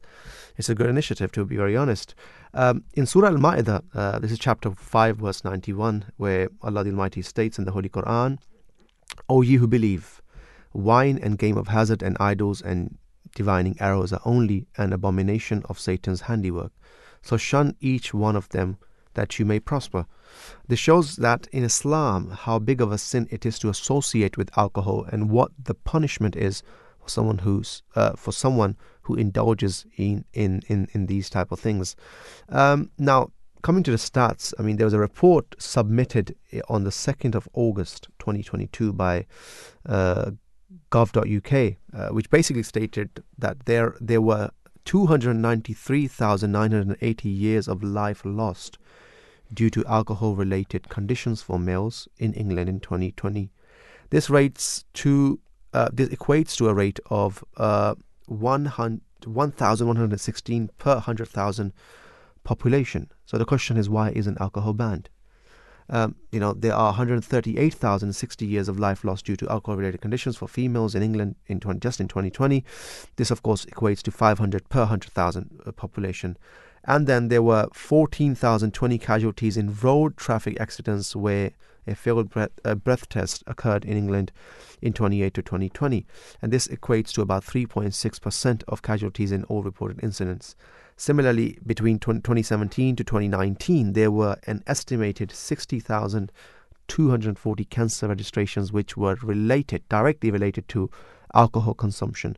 And this equates to a rate of 38.0 per 100,000 population. Mm. So, this puts into perspective why the Holy Prophet, peace be upon him, and Islam is referred to it as Ummul Khaba'ith, the mother of all evils, referring to alcohol. and why you there is so much emphasis uh, within the Islamic faith, you know, on on prohibition of of uh, of alcohol, and we saw. Um, the World Cup at the World Cup, we've discussed it before, how there was a huge backlash on Qatar for not allowing alcohol in stadiums. Yet, you know, numerous people, and there were reports later on, families were much safer, kids were much safer. People were enjoyed to people were, were you know enjoyed their their football, which actually came for a lot more, and it was just a safer you know in in, in environment. So compare that to the the issues that we find in in different stadiums. For example, here in the UK, we don't need to go far, but look at how alcohol, you know, contributes to Mhm. the fans and how their behavior is. There's no smashing of, you know, bottles here and there. There's there's no there wasn't any you know uh, problems uh, to people's behaviors uh, because of alcohol in in Qatar. So that's a positive thing, and and you don't. I, I saw some articles of that in the news, really, but you don't really see that much coverage of that, uh, which is also, you know, yeah, I mean. I mean, exactly. I mean, we've done so many programs, and, and, and knowing these numbers, right? Um, it it just tells you that where there's there is there's money being made, yeah, you know, on the consequence of consequence of you know lives being lost, whether it's alcohol or you know anywhere you Yeah. see the, the you know the greater evil that you see, I mean, selling look- of selling of weapons, yeah, right? To exactly. to countries for it to be used. And so how who has you know moral ground to sit and then talk about you know uh, you know countries in this manner? Mm. you know um, and and I think people people realize that uh, n- you know people now people are realizing this that this is a Mhm. you know big hypocrisy. But Rahil, I know you you mentioned the numbers. I think uh, which is very uh, concerning, and obviously just looking at those numbers, how people's valuable years of life from people's uh, lives are, are being destroyed because of their consumption of alcohol. There are so many deaths that are happening, uh, you know, needlessly because of the uh, wrong impacts of alcohol, such as you know on the health, cancers, road accidents, all of these things. We haven't even looked at the NHS yet. That how much of a struggle the NHS has to go through because of alcohol-related issues and illnesses that they have to then obviously the National Health Service has to deal with. Already is uh, on on the, on the breaking point. So. Listen, I mean, we live in a society where alcohol is all around us. It's uh, we're surrounded by it, and people are you know it's normal for people to to to have alcohol. It's normal normal for people to have a pint or two. You know, and for some people it might be just a weekend thing, but for some people it's a daily thing. Mhm. So the problem is that once you open that avenue and you say, okay, you know, sometimes you can see that on the advertisement they will say drink responsibly. But how do you ensure that people drink responsibly? I mean, alcohol is such a thing that once you start drinking it, it influences your thoughts. It, it you know, uh, intoxicates you. yes So then you are not you are not responsible. You you Yeah. cannot. You know, some people might have the dis- discipline to you know uh, be very careful that they are just drinking a little bit. But the problem is that Islam has well, not the problem, but the Islam. The solution is that Islam has solved this problem by making it haram or making it uh, you know unlawful hmm as as a blanket uh, you know ban. And the reason why islam does that is that islam is a religion that caters for everyone. So it doesn't leave any room for mistakes you know? So if you ban alcohol completely from the society i mean what what sort of harm can it do to someone not to have a glass of wine hmm or not to have a little bit of alcohol. I mean, you can still survive without it, right? There's so many other drinks you can drink without alcohol that you'll be completely fine. So Islam, you know, uh, looked at this uh, issue and uh, sorted it out. I mean, hmm Rahid, maybe you can mention how Arabia was when alcohol was not uh, banned. yeah I mean we, we we've discussed about Yeah. it I mean there was a great honor in in uh, you know presenting alcohol to people and and all of these things and and and and you know they say that you can't actually you can't actually leave a habit and all these things but Mm. But we find, you know, a narration or an example of companions that when they heard this, uh, that when they heard, right, that that alcohol has been banned, the first thing they did, you know, this is this is an incident where certain, you know, people are sitting together and they were enjoying the alcohol, and uh, you know they were about to, let's say, open a bigger container or something like that, and they heard, And the first thing they did, so now there were two people having conversation. One said, "Look, let's go and confirm, you know, before actually, you know, spilling this whole container." Uh, whereas the other said, "Look, the commandment has come. The first thing we should do is to obey it, and then we can find out whether that's true, that that's true or not." And and you find in in in the Islamic tradition that these people, um, you know, actually wasted the entire container, and and and all you know all, all of these companions that did so, Mm. uh, you know, based on that one commandment. And this, you know, puts into perspective what faith can do for you, and and and when, you know, when the, when there's something that truly matters to you, right? Uh, and what kind of a change the Holy Prophet brought about in these people, and that's what it was: heedlessness, uh, you know, un- unconscious life, not in a in a let's say a literal sense, but you know, just just drink, you know, drink, and, and and of course the treatment of fellow human beings. How was it? How were they treating women? How were they, uh, you know, towards uh, um, one another, right? Uh, the promises that they made to one another. Breaking promises was nothing, you know. Mm. So all of these things, you know, existed in that society, and and and we realized that. But, but there's also something very interesting, Sophie. That even at that time, there were people who didn't drink. Yeah. There were people in society, uh, you know, among them the Holy Prophet, you know, himself. God Almighty saved him from from from very very young age, from such uh, surroundings. And you know, we were talking about company, keeping company com- company and all of these things. So I think that's that's what it is, and and we find in this country as well. You know, your your workplace and, and you know a, lot, a lot of Muslims who are working in these, um, you know, they, Yeah. they do find that people find it strange that they're not drinking. Mm. Whereas, it's, you know, it's first of all, it's their choice, Yeah. right? And, and secondly, at the end of the day, you reading these, you know, reports and everything, it should make you think, Yeah. Right? Uh, I mean, w- yes, of course. I mean, we're, we're saying Islam has banned it, but we're not saying that this is something that mm, we want to, you know, know uh, you could do here. People need to think themselves that is Mm. this thing good for me or is it not good for me? mhm. And I think that a lot of young people this. today yeah, are, are thinking that. Yeah, I, I have met a lot of people Yeah. who actually don't drink alcohol, and I was quite surprised. And they were saying, no, you know, we don't drink alcohol Yeah. because it's not good for my health. It's not Mm, you know it, it impacts my uh, my thinking you know i want to be clean i want to be you know absolutely. so i think people are realizing that and we wish that Yeah. people do realize it because Yeah. the quicker they realize it the less damage will they have on their own lives yeah. but also there will be less damage caused to others you know True, A- and, and and what's more interesting is the fact that uh, at the time of the Prophet didn't have this these sciences and, and data Mm. for these companions to know how, how how bad of an impact this thing is having on them. Although they could see, they could see their behavior, but Yeah. it, it, had become a norm, yes you know, um, Yeah. among society. So so so I think their obedience was great is is to be greatly you know you know rewarded, in a sense that they simply heard the Prophet and they and they obeyed. Yeah. So what and that's the difference between uh, the Prophet explained a philosopher and a prophet. Mm. You know, philosophers can do all their thinking and all of these things, right? But it is it's prophets that bring about true change in society. yeah And this is what we have seen, whether it was as Musa alayhi salam, as Jesus, peace be upon him, all of these prophets that these people came, they truly bring about that change. yeah And and we see it in the amount of time that the Prophet brought about this change in these people. I think that in itself is a mir- mir- miracle. that in itself is is is definitely a miracle. Um, now we said that we looked at some of these um, the the disadvantages and and the issues that uh, alcohol creates. Obviously, we looked at accidents. We looked at um, uh, we looked at the quality of life being impacted. However, in uh, NHS as well, we find that, uh, and, and this is uh, early uh, last year actually, um, that 280,000 ad- estimated admissions to the hospitals in uh, between um, 19, 2019 and 2020, were the main reasons uh, were at uh, was attributed to alcohol. 280,000.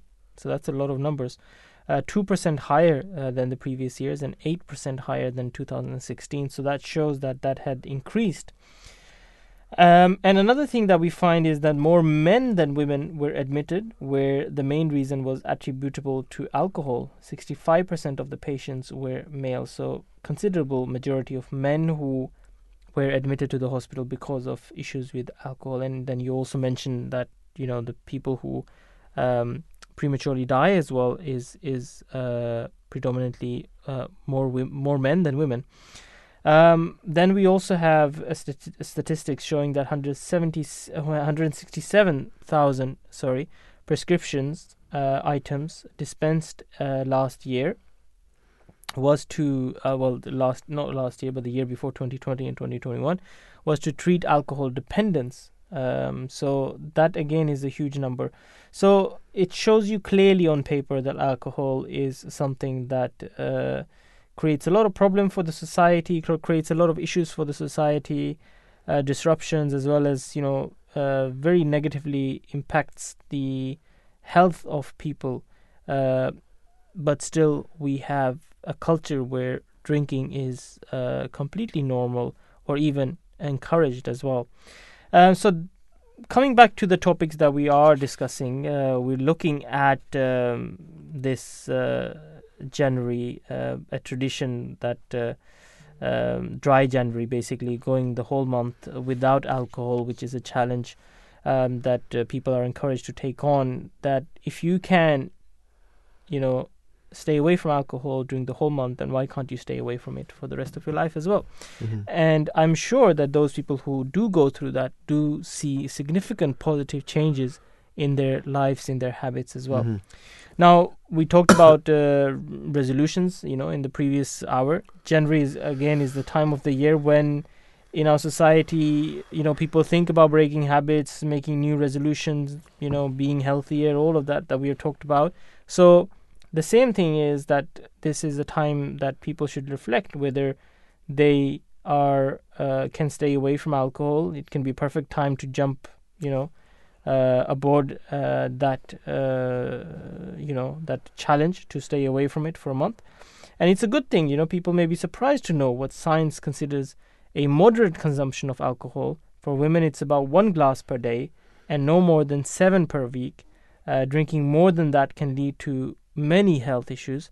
So the month-long break could actually be the kickstart for uh, a healthier new year. So I think everybody should, uh, who are listening, I mean, especially if you, uh, uh, you know, are not Muslim and if you are, um, you know, drinking alcohol on a daily basis, then try out this challenge. See how it can benefit you uh, in every aspect, financially, in health aspect, in uh, your moral aspect, in your uh, productivity and uh, in general health. Uh, do try it out, and there's certainly um, a lot of positives in uh, staying away from alcohol. Absolutely. I mean, um, talking about you know, um, I, I think one one one other thing that you know we've done previously. You know, we've spoken about a lot of people that have uh, you know gone through this challenge. Let, let let's say of, of actually um, you know quitting alcohol once for all, right? And and one of the things that the emphasis that you know so much you know so much of the, of, of the feedback that we got was the fact that they changed the habits weren't changed based on just their resolution Mm. right it was based on the small steps that they took so let, let's say we were, we were speaking to devon in, in, in previous you know um, show where he said for him to read book he would take it everywhere Mm. right? In this case and it, it it would be it would be advisable to avoid places where there's alcohol right? So you know the whole idea of being in the company of people and being with the like-minded people right? No matter look at the end of the day um, we're either influenced or we influence Yeah. right? In in, in arabic is i think mu'athir and mu'athar right? You, you either so so there are times when people they are you know among people there are those who have an impact on people and there are those who take that that you know impact. So now if you're with let's say you're one out of out of 10 who doesn't who are who who's in a bar with nine nine of his other friends who's in, who is encouraging him they're, they're drinking how likely is it that you'll be able to say no? Mm. or you know how hard would it be for you to say no right? Whereas if you don't go right? Or you, i'm not saying leave that friendship but you meet these individuals elsewhere in a coffee shop. Yeah. or you know you you, you go to play football together stuff like that. So i think I, and I, I've, I've realized this that that people actually re- would respect you for for taking a for taking a stand. And when they see let's say you know you're overweight and when they see a change you you've seen compliments. You know they say uh, after let, let's say you know the f- first two three weeks you see the difference yourself. And then after you know a, a, a month and a half or t- two months people start mentioning you know you've lost weight and all these things so people start seeing that this this guy is actually you know he's, he's got something about himself Mm. So I think this is what it is, uh, and one only knows. It says it's in the Holy Quran. "Qu anfusakum." It says, "Save yourself first, Mm. then wa ahlikum nara," and and then your you know your family members. And when when you're sitting in a plane, Yeah. what what did it tell you? Yeah. In the case of an emergency, when the you know when the oxygen masks come down, On first, yes. put it on first. Yeah. Yeah. that's that's the only time you can you can actually help people. So I think there's so much that we can learn, you know, from from things around us, and just be be in a company of good people, see good people. Um, I think that's something that, that that's essential for any change. Absolutely. Uh, zero two zero eight six eight seven seven eight seven eight. Um, staying away from alcohol, taking part in the challenge of uh, dry January. That's something that we're talking about right now. Um, if you wish to give us a call, you're more than welcome to, you know, dial this number that I've just told you. I'll tell you again: zero two zero eight six eight seven seven eight seven eight. Let's have a quick listen to a question. A, a young child actually was ask, asking um, his um, um, His Holiness um, uh, the the fourth Caliph of the Ahmadiyya Muslim community about uh, about alcohol and the consumption of alcohol. Why why one should not uh, you know consume alcohol? And uh, let's have a listen to that quickly. Um, my second question is why aren't we allowed to drink any alcohol? alcohol when you see already you have uh, seen so many campaigns against drunken driving haven't you Yes. And you must have been aware also of uh, alcohol men being mentioned frequently in connection with the increase in crime. So this is something which is bad because under alcoholic influence we either lose control of, over our actions or we are enfeebled in our mental capabilities to judge things in the right perspective. So we make, we're more likely to make errors of judgment, like it is demonstrated during our driving of cars under alcoholic influences. Why do accidents take place? Because our uh, judgment is impaired under alcoholic influence. So when you can't drive a car, how can you be safe in dealing with other human affairs? That is why many an alcoholic person has been reported to smash the head of his own child against the stone wall, becoming mad at something. You know, he couldn't control his rage. Similarly, most of the cruelties committed against uh, wives, women here, uh, by their husbands, are reported to be under the influence of wine or alcohol, whatever you call it. So, because it is, it has more bad than good about it. So the Holy Quran says that is why it has been forbidden. Okay, Right. that's uh, that's a great uh, answer to a uh, young child's question about uh, why Muslims don't consume alcohol or are not allowed to have alcohol. Um, and it goes back to the verse that we actually just started with that uh, um, this is shun, mm, you know, uh, alcohol and gambling, uh, really, which was uh, the mention there, game of hazard. So shun each one of them that you may prosper. So shunning them will lead to prosperity for the individuals. So it's not to stop uh, Muslims f- from um, having fun. it's not to stop Muslims for drinking particular uh, drink, but it's actually so to safeguard them against the harms that uh, ultimately outweighs the um, you know the the the positives. Uh, you know because there are some positives of alcohol such as you know use in medicine and things like that which are perfectly allowed in islam as well so that's the reason um, however uh, we're going to continue speaking about this uh, for a little bit more and we do have also um, one guest with us uh, whom we are going to uh, take uh, on as well very soon um, in the meantime, you can give us a call 0208 687 7878 is the number to call. So we're going to speak to uh, Basma Ikram, um, who is a uh, doctor who's joining us on the line. Assalamu alaikum wa rahmatullahi wa barakatuh. May peace uh, be upon you. Uh, Basma, how are you doing today? Walaikum salam. I'm well, thank you. How are you? Yeah, good. Thank you so much uh, for joining us. Um, we're talking about uh, dry January today, which is obviously associated with uh, going alcohol free for a whole month of uh, January. Uh, we know alcohol is responsible for many uh, diseases and impairments in the body. Um, could you perhaps, as a doctor, explain what these can be and why alcohol has such high toll on our health? Of course. I think um, the first thing, in order to understand why alcohol can damage so many different organs in the body, and so and it's got quite a significantly negative effect, is to understand the nature of the product. So although there's different types of alcohol, um, all of different properties, you know, some are made from grapes, some are made from yeast, all of them have the same active ingredient, which is ethanol. That's what essentially makes alcohol make alcohol. What makes you drunk? What makes you, um, Mm-hmm. you know, whatever, feel um, more disinhibited. And ethanol, by its very nature, your body treats it as a poison. It's a toxin. So that's why when it starts entering your body, your liver is trying its best to try and break it down to get it out of your system as fast as possible. But during that time is when um, it can start affecting other organs. So obviously it has an effect on the brain. It changes how you perceive incidents. So that's again um, Khalifa Rabi, what he's speaking about in that audio clip you just played. How when Mhm. people drink alcohol, they can suddenly become very violent. Some people become very depressed. Some people become very ecstatic and overly happy because it's literally it's affecting the cells in your brain and changing how you perceive reality, changing how you uh, perceive events that might have happened to you in the past apart from that, um, the, you know, the, the more you drink and the longer you drink, it starts damaging cells in your heart, leading to heart disease.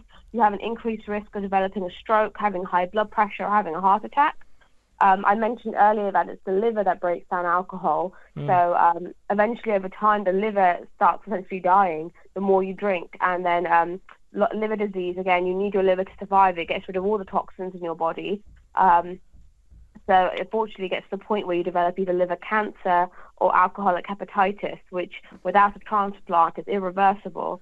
Um, lots of problems in the, in the digestive system. It's linked to a lot of cancers. It's linked to breast cancer, ma- you know, cancer of the mouth and throat, the esophagus, the liver, the colon, the rectum, and overall, it also weakens your immune system, so you're more likely to get sick.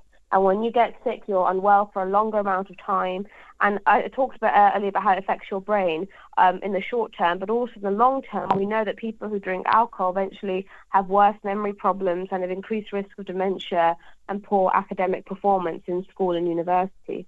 Hmm. And and there is a causal relationship as well, isn't it, between harmful use of alcohol and the range of mental and behavioral disorders. I mean, you just talked about dementia, for example. Um, have you seen um, other examples of uh, of similar nature? Um, with regards to mental health problems, definitely. yeah. Um, alcohol is actually linked to more than just dementia. It's linked to depression. It's linked to anxiety. It's linked to um, psychosis, bipolar disorder. Um, in fact, alcohol misuse in itself is a separate uh, mental health issue. It's classified as one, alcohol misuse, but um, it worsens the effect of a range of other mental health problems, or can even contribute to them, making them. And, and um, you know, if you're, if you're if you misuse alcohol, you're more likely to misuse drugs. You're more likely to become depressed, for example. Very interesting. Um, of course, uh, you know, speaking about dry January, um, you know, we were actually discussing this before as well. It basically encourages, let's say, participants to, you know, to go, you know, free for a month, uh, you know, without any consumption of, of, of alcohol.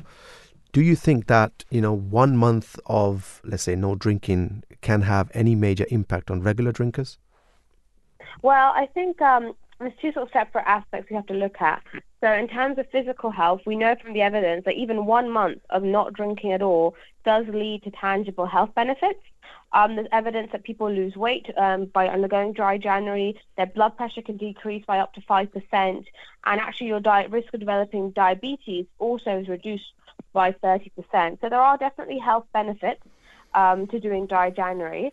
But I think um, the biggest thing about dry January, and uh, obviously I don't know who created it, but I imagine this was the intention of the original people who started this um, initiative, is that it makes people realize that actually they can live without alcohol, which may seem a bit strange. Obviously, I'm personally a Muslim, so it's never been a part of my life.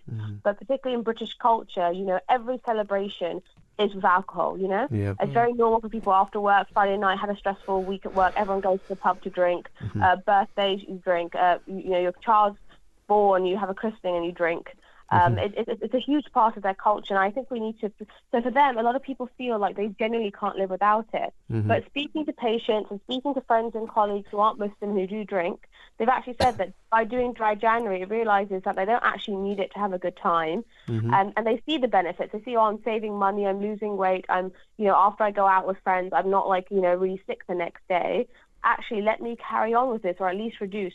I even I know one close to friend who actually gave up drinking entirely after doing dry January, because she realized actually she she didn't need it uh, to cope with her life. Right. Um, I think it's uh, you know it's uh, it's very very clear um, how it's affecting our society. I mean, it's certainly clear with the statistics that we talked about earlier as well. So people say that you know when you talk about Islam and and Islam has gone very hard on this, like you know uh, clearly just just just you know ban the use of alcohol altogether.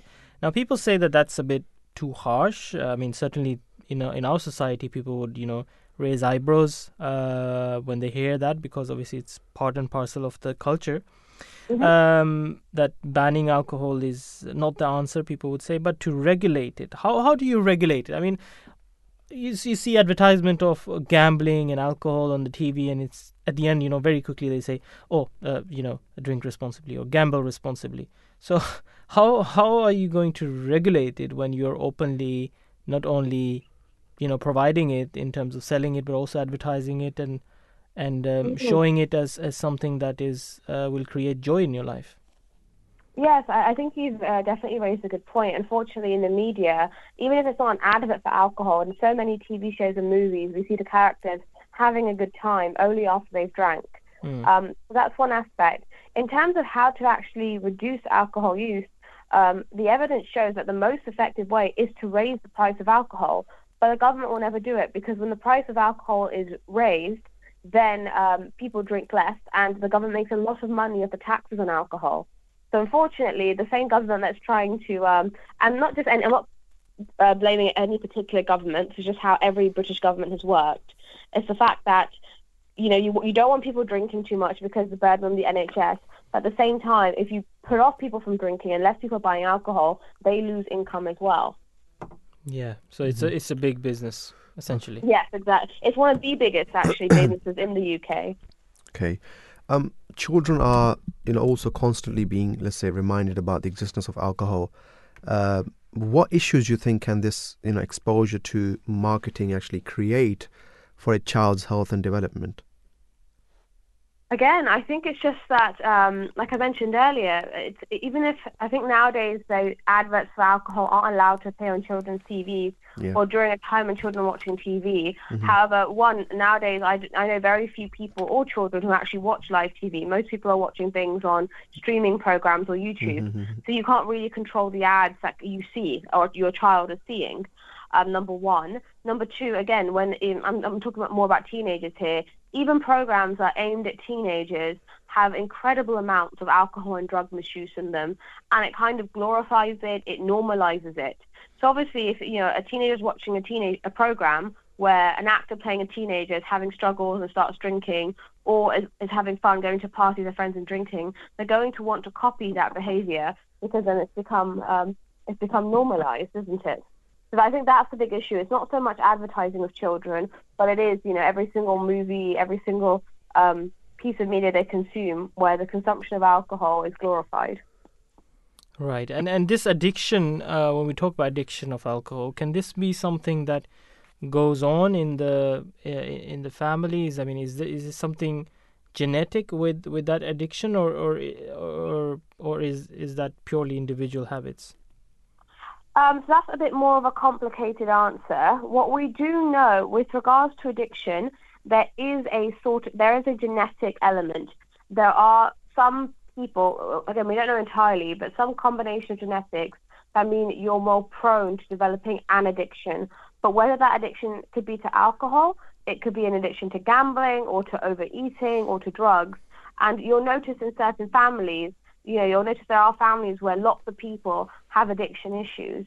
But at the same, um, so that's a sort of genetic factor. But also the trouble is, um, it's sort of how you've been raised as well. If you were raised with a parent or both parents who drank a lot of alcohol, then you know what what's normal has been skewed. For example, if you if you were witness to your parent every day drinking, for example, a bottle of wine, which is way more than they should be drinking Mm. if they want to drink, then for you that's a normal amount. You don't realize that actually you might not realize that that's unusual, that's wrong until you get a little bit older. Um, and again, obviously, if, if your parent is drinking alcohol, you, the more alcohol a teenager has around them, the more likely to try it if they've got lots of alcohol at home as well. So it's a combination of genetic and how you've been raised. Um, it's actually a huge issue for recovering addicts. They say um, when they go out, often they have to cut ties with friends and families Mhm. because in their families, at any event where people are over, they're literally being forced to drink, even though they wish to no longer drink. Or Yeah. when they go out with friends, again, they're literally people are buying them drinks and pushing it into their hands. Um, so it's a very complex uh, sort of biological, but also psychological and social issue. Right. Thank you so much, uh, Basma, for joining us. Basma Ikram, doctor, joining us here on Voice of Islam to uh, talk about uh, alcohol and its misuse. Thank you so much for your time. No problem. Take care. Take it. Bye bye.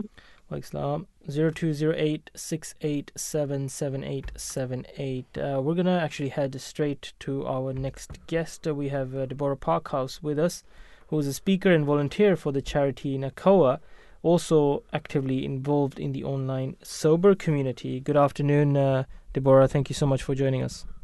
Thank you very much for having me. Yes, thank you. Thank you. So, um, what is NACOA, um, the charity? What what do do you do? What how, what kind of help does does it provide? Yeah, so in short, NACOA is basically stands for the National Association for Children of Alcoholics. So it is providing a helpline to a child living with a parent or somebody in their household with an, um, an alcohol issue. Um, when we say a child of an alcoholic, that could be anybody from a small child to somebody, you know, I'm 43 and I am a child of an alcoholic. So we provide our service to anybody of any age. Um, we provide a helpline which is open six days a week via telephone, so people can call up and have somebody that they can speak to. And then the COA is also involved in reaching out to professionals who work with children. So we're very keen to kind of get into schools, um, to try and work with local councils, to basically try and raise awareness for the charity. That's sort of a, a nutshell of, of what we are. Okay. And um, how did you personally find uh, NACOA, this charity, and how did you benefit from it? Yeah, so sadly, um, I found NACOA. Um, I, I would say, um, too late. Unfortunately, I, um, I grew up with um, a mother that had an alcohol dependency. Um, and sadly, something like NACOA was not around when I was younger. Um, back in July, my mum died very suddenly of alcohol related liver disease. And I needed somewhere to kind of go to for my grief. Um, so I stumbled across um, via social media on Instagram. I found some people that had been through similar um, stories as myself, and from that, I then found the NACOA Instagram site.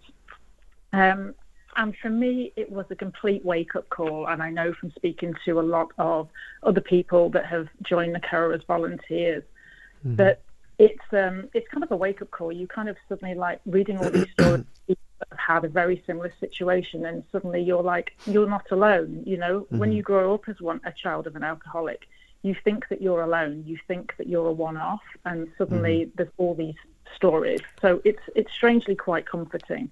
Um, and from there, I then wanted to get involved further, which is why I'm now um, a volunteer for them.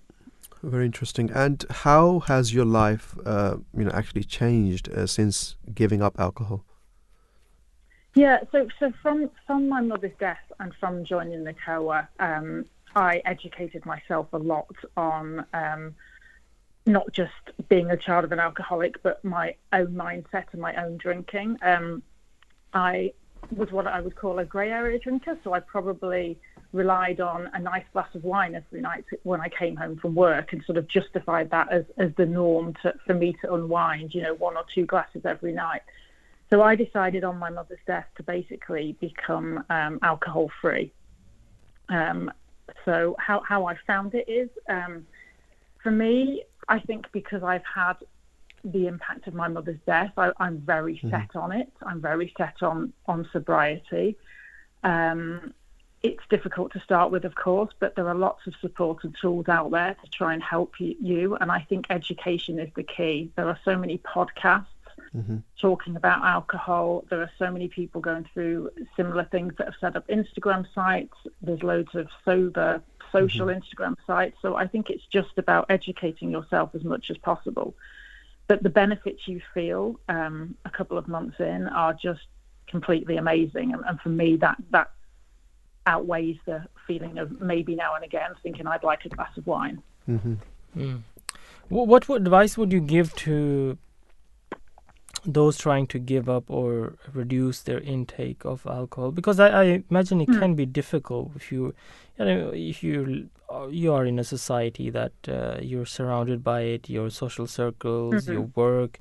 You know, you, you want to do well in your work, you might have to, you know, uh, be around your work colleagues, and then they might be drinking alcohol down the pub or whatever. I mean, that's really is the culture, isn't it?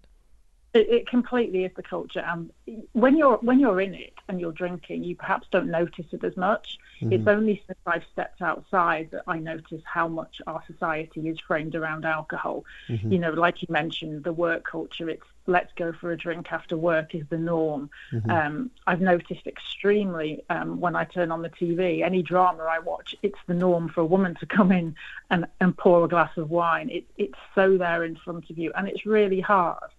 I've been very honest with people from day one that I've, I've given up alcohol, and my advice to people considering reducing their intake or stopping completely is to do the same because it's very hard to not have any kind of support mechanism around you. Um, so I've been very upfront, you know, if I'm going to a work event, you know, I've made it very clear, you know, I don't drink anymore, but I can still go out and I can still enjoy myself. Um, If anything, I probably enjoy myself a lot more now because I'm more engaged in, in the particular moment.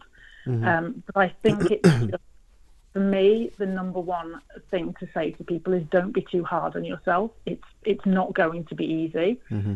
Um, and if you do crave a drink, try and actually fast forward a few hours. So, Yeah. and that will probably outweigh your need for wanting the drink. So, if you're suddenly thinking, oh, you know, I'd really like a glass of wine now to calm my nerves, but you know re- realistically that glass of wine might turn into two, three glasses a bottle, Yeah. actually fast forward a few hours and think, well, how am I going to feel? Am I going to wake up with anxiety? Am I going to wake up at three o'clock in the morning because I've drank too much? Is it going to impact me the next day? And that's what I've heard from a lot of people that have given up drinking. That's the kind of mindset that they have to set themselves. Uh-huh. Interesting. And and do you find, let's say, in in, in most cases that um, it's like major life situations which actually make people give up alcohol? For me, obviously, it it was. Um, although I have tried in the past, I've very much done like a month, or- you know, a month or a couple of weeks of giving up alcohol. Mhm. But no, I think our society is changing. I think people are a lot more focused on well-being these days. Um, and I've been reading a lot recently about 18 to 25 year olds, and actually, um, the 18 to 25 year old sector now is the lowest drinking sector that they ever have been in that age range. And I think just because everybody is a bit more interested in mental health, a bit more interested in well being, and I think, you know, I, I'm hoping that we're going in the right way, but I think, unfortunately, as you mentioned earlier, alcohol is the norm. Our whole society is based around it. You know, there's been a lot of talk on TV this week about dry January. And then I've seen also say, people saying, well, you know, it, you can't have fun if you if you if you give up alcohol. So I think there's a lot of education and, and change that that needs to happen. Hmm. Right, and uh, where can people go finally to find out more about NACOA and perhaps other charities that can help uh, help them? Yeah, so NACOA basically have a website, um, so they can find out all the details through that, and through the NACOA website um, have the details for our helpline on there, our number, and they can also email if they're not feeling particularly confident to call somebody. Um, we also have a Instagram, a Facebook, and LinkedIn account, um, and I would definitely recommend in taking a look there. And then for people actually wanting to give up alcohol themselves, um, there are some great social media sites out there. There's also an extremely interesting podcast for people that want to either cut down or give up completely on alcohol. This is something I found fascinating, and this is talking to people even if they're just having a couple of drinks a week. And it's called the Huberman Lab, and it's about if you type in Huberman Lab. Oh yeah, I know about that. Yeah. yeah, it's an alcohol. It's basically alcohol awareness. It's two hours long, but you know, listen to it as you're going for a walk or you're commuting. It's fascinating, and it will really change your mind on alcohol and make you Mhm. realise that you know alcohol is a poison, and if it was invented now, it wouldn't be allowed. So. Um, and then some great other social media sites. Um, you know, there's lots of people to follow. A couple that are very um, profound in the sober world is somebody called Sober Joe on Instagram and Sober Dave, and they're brilliant at hints and tips, and they hold social events for people wanting to um, cut down on alcohol. Yeah. Or people can listen to you on uh, our station as well. exactly. Yeah. I mean, it's great that you know stations like yourself are, are giving this topic the you know the right conversation that it needs because, um, like you say, society unfortunately makes alcohol the norm, and Mm. the more we talk about it, and the more people understand, you know, the, the harm that it does, um, the better it is. Exactly, that makes people more aware of it, uh, I guess. Thank you so much, uh, Deborah, for talking to us. It was great having you on our show. Thank you so much for your Yeah. time. Brilliant. Well, thank you for your time. Mm, Thank okay, you. take care. Bye. Bye bye. Zero two zero eight six eight seven seven eight seven eight. So, what are you thinking? Are you thinking of taking on that challenge of uh, going dry this January? And uh, for many of our listeners, they're probably not drinking anyway. But if you're listening and if you want to try on this challenge, then uh, do give it a go. Um, one month, one month, can you do it? Yeah, sure, you can do it. I mean, you you will see a big difference. Uh, many people have reported uh, actually previously that when February hits, they see significant health benefits. Right? Yep. What they will notice is that their skin will get better. Um, certainly, they have more money in their wallet, um, especially, you know, um, and your days uh, will be more busier, more productive. You'll feel much more energy. Uh, your mind will be calmer. Your nights will be better in terms of sleep. Um, and most people who do dry January see a whole different kinds of benefits that make this experience a perfect start for their new year. Absolutely. Um, I just wanted to mention His Holiness's, uh, you know, sermon from 5th January 2010, uh, where he mentioned uh, that you know alcohol and gambling are common are commonplace. Mm. They are they are available everywhere, even in places where there is restriction on them. Not only are they commonplace in these countries, people are tempted and lured to them. Every service station, every store promotes gambling through fruit, through fruit machines. As for shirk, i.e., associating partners with Allah, if there is no obvious idols, there are many idols of nafs, i.e., self, and it is these idols that hinder one from the worship of God, worship, i.e., salat, that restrains one from indecency. So you know this is also you know, and I think there's there there is a great link, uh, you know, with where we find in the Holy Quran it says that um, inna salata tanha anil fahsha'i wal munkar that that it, it, it, it is prayer, it is salat, it is five times taking your time out to you know to to be conscious of God that keeps you away from ill deeds. And wasn't this, in fact, uh, in the beginning, how the Arabs used to actually, before Islam, well, before the commandment of Yes. uh, alco- of alcohol, mm, stopping Actually alcohol, yeah. they actually used to drink five times a day. So they were very heavy, heavy drinkers Absolutely. of alcohol. It's very interesting that you know the um, our previous guest, one of the- one of the doctors that we were speaking Mm. to, she mentioned how this is this is part of the culture, right? Mm. We were saying it was a part of the British culture and all those things. That there was an interesting dis- discussion. Um, so basically, you know, um, those that are aware of how Islam came to the UK, is, you know, especially um, at the start of the 20th century, Mm. right, um, and especially the role that Ahmadiyya Muslim, you know, uh, co- community played. Um, so Woking was was you know at a time epicenter of of, of Islamic you know um, Movement. movement and, and, and all of these things and and you find so one of the one of the first converts in Woking at the time was Lord Headley who was a British you know individual and there's something that he wrote in his you know his earlier impressions. Uh, you know because he struggled with alcohol, right? Yeah. Because his whole life he's been drinking and Yeah, everything. yeah. And one of the things that I should say is we can't understand the struggle of of, of reverts or, or converts as, as as we say when they or someone like you know Deborah Deborah right if I'm pronouncing her name correctly is to you know that they have to let go of their friends sometimes family members they can't go certain places or certain parties or you know certain events that they they want to go but they simply know that there is a big cost Yeah. of that so he basically said and he wrote that if you expect you know if you want people to accept islam right um, and you, you also you you also expect them to let go of their bacon and uh, you know um, you know uh, drink in the evening you would you won't be successful Mm. right? This was his initial, initial thought although he later on it developed. But but this is something that what we thought about. So that that that made me think right? I said okay if that is true then why is it the case that talking about the arab world right? They, i think they were they was as equally involved in that culture of drinking as If uh, not more. if not more right?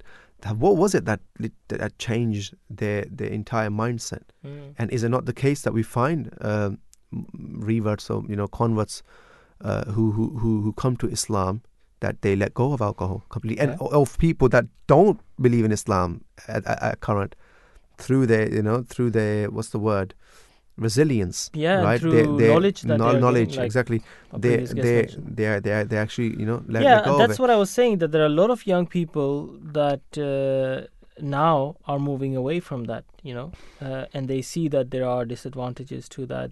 And cost is also a big thing now because obviously you people we're Yes. living in a time where inflation is is crazy and people are realizing that you know whatever they're spending money on, Mhm. eh, whether it's smoking or whether it's uh, Mhm. alcohol, it's going to to make a difference to their to their uh, lives. Mhm. So not only that, but there are several factors which people are looking at. So we want that. We want actually people to think about this and take that decision themselves because obviously you cannot impose something on people. You can perhaps uh, not force people uh, not to do something or do something, but uh, rather you know showing Islam. That's what it, what Islam also does. Is it, it tells you that there are more harm than benefits. So that's why it's you know uh, not allowed. So this this is the the philosophy behind it. The founder of the Ahmadiyya Muslim community has also said that the drunkenness is the root of all evil, and the intoxicated man is likely to commit the most horrible crimes on the slightest provocation. Others evil, other evils, um, inseparable from it, are also there. Mhm. Piety and drunkenness are like light and darkness, respectively, and can never exist together in the same place. So even if a person is uh, surrounded by this environment of uh, of uh, drinking and alcohol, Mhm. it is very difficult or near impossible for that person to you know remain on the right path. Ultimately, you will be influenced, and you might fall into that trap. Uh, the man who is not aware of its evil consequences is not far sighted. This is what the promised Messiah, the founder of the Ahmadiyya Muslim community, had to say. And in terms of you know alcohol being a big business, Raheel, I I had a look as well at the uh, the amount of money that comes in from tax tax of alcohol or Mhm. alcohol duty, you could say. Yep. And guess the number? don't know probably Almost 12 billion oh wow pounds. So it shows you how big of a business that is. Mhm. But uh, again, that amount of money, if you compare that to the harm that is doing to the whole Yeah. society, then there is no. It's it's just a vicious circle, isn't it? Mm. So so so now I think it would be interesting to see how much money is spent, let's say, on alcohol-related issues. alcohol related issues, char- charities, and, you know, and NHS and what they're going through and the impact and all of these things. Then I mean, Probably at the end this, of the yeah, day, at yeah. the end of the day, it's it's more damage. Uh, Yeah. You know that that is being done. Exactly. Zero two zero eight six eight seven seven eight seven eight. Um, join us tomorrow as well for another live program, and uh, you'll be joined by uh, our colleague presenters as well tomorrow. Um, we are coming towards the end of the program now, um, obviously because it's almost six p.m. Um, we have talked about New Year resolution in the first hour. Um, some great uh, guests joined us as well to give us some motivation now, starting the new year. Um, and also the you know um, uh, the the fact that um, alcohol is another thing that we have talked about how to uh, you know stay away from that and try to remove the bad habits. And that includes you know consuming alcohol because it has it contributes to so much harm. And it all comes down ultimately to your own uh, willpower Mhm. uh, as well as your um, commitment to doing good and commitment to doing good to yourself. And um, you know uh, also through prayers and effort. And ultimately that is something that will decide whether we are able to continue with the good habits uh, that's the main thing consistency so Absolutely. just keep reminding ourselves and keep um, uh, encouraging ourselves to do what's right in every aspect Absolutely, there's no doubt, and uh, I think the em- I mean we've discussed a lot, we've learned a lot as well, um, and one of the things that we do want to say is is is keep keeping in a good company. Yeah. that that's very very important, and and there there is great, um, you know, it uh, there's great benefit of that. The Prophet Sallallahu him, you know, once stated the reason why I've been appointed is because the field of ta- taqwa is empty. There there there there is a need for taqwa rather than taking up the sword which has been declared unlawful. So ta- taqwa we, men- we were mentioning before is Yeah. being God conscious, right, and, and living a conscious life. Uh, and this is something that's that that that's you know essential, uh, you know, for us as as Ahm- Ahmadi Muslims. All right. Thank you very much uh, to all our uh, excellent guests for giving us time today, and thank you all for uh, joining in uh, to the Drive Time Show today. And we would also like to thank the producers today. Coming up next is your news.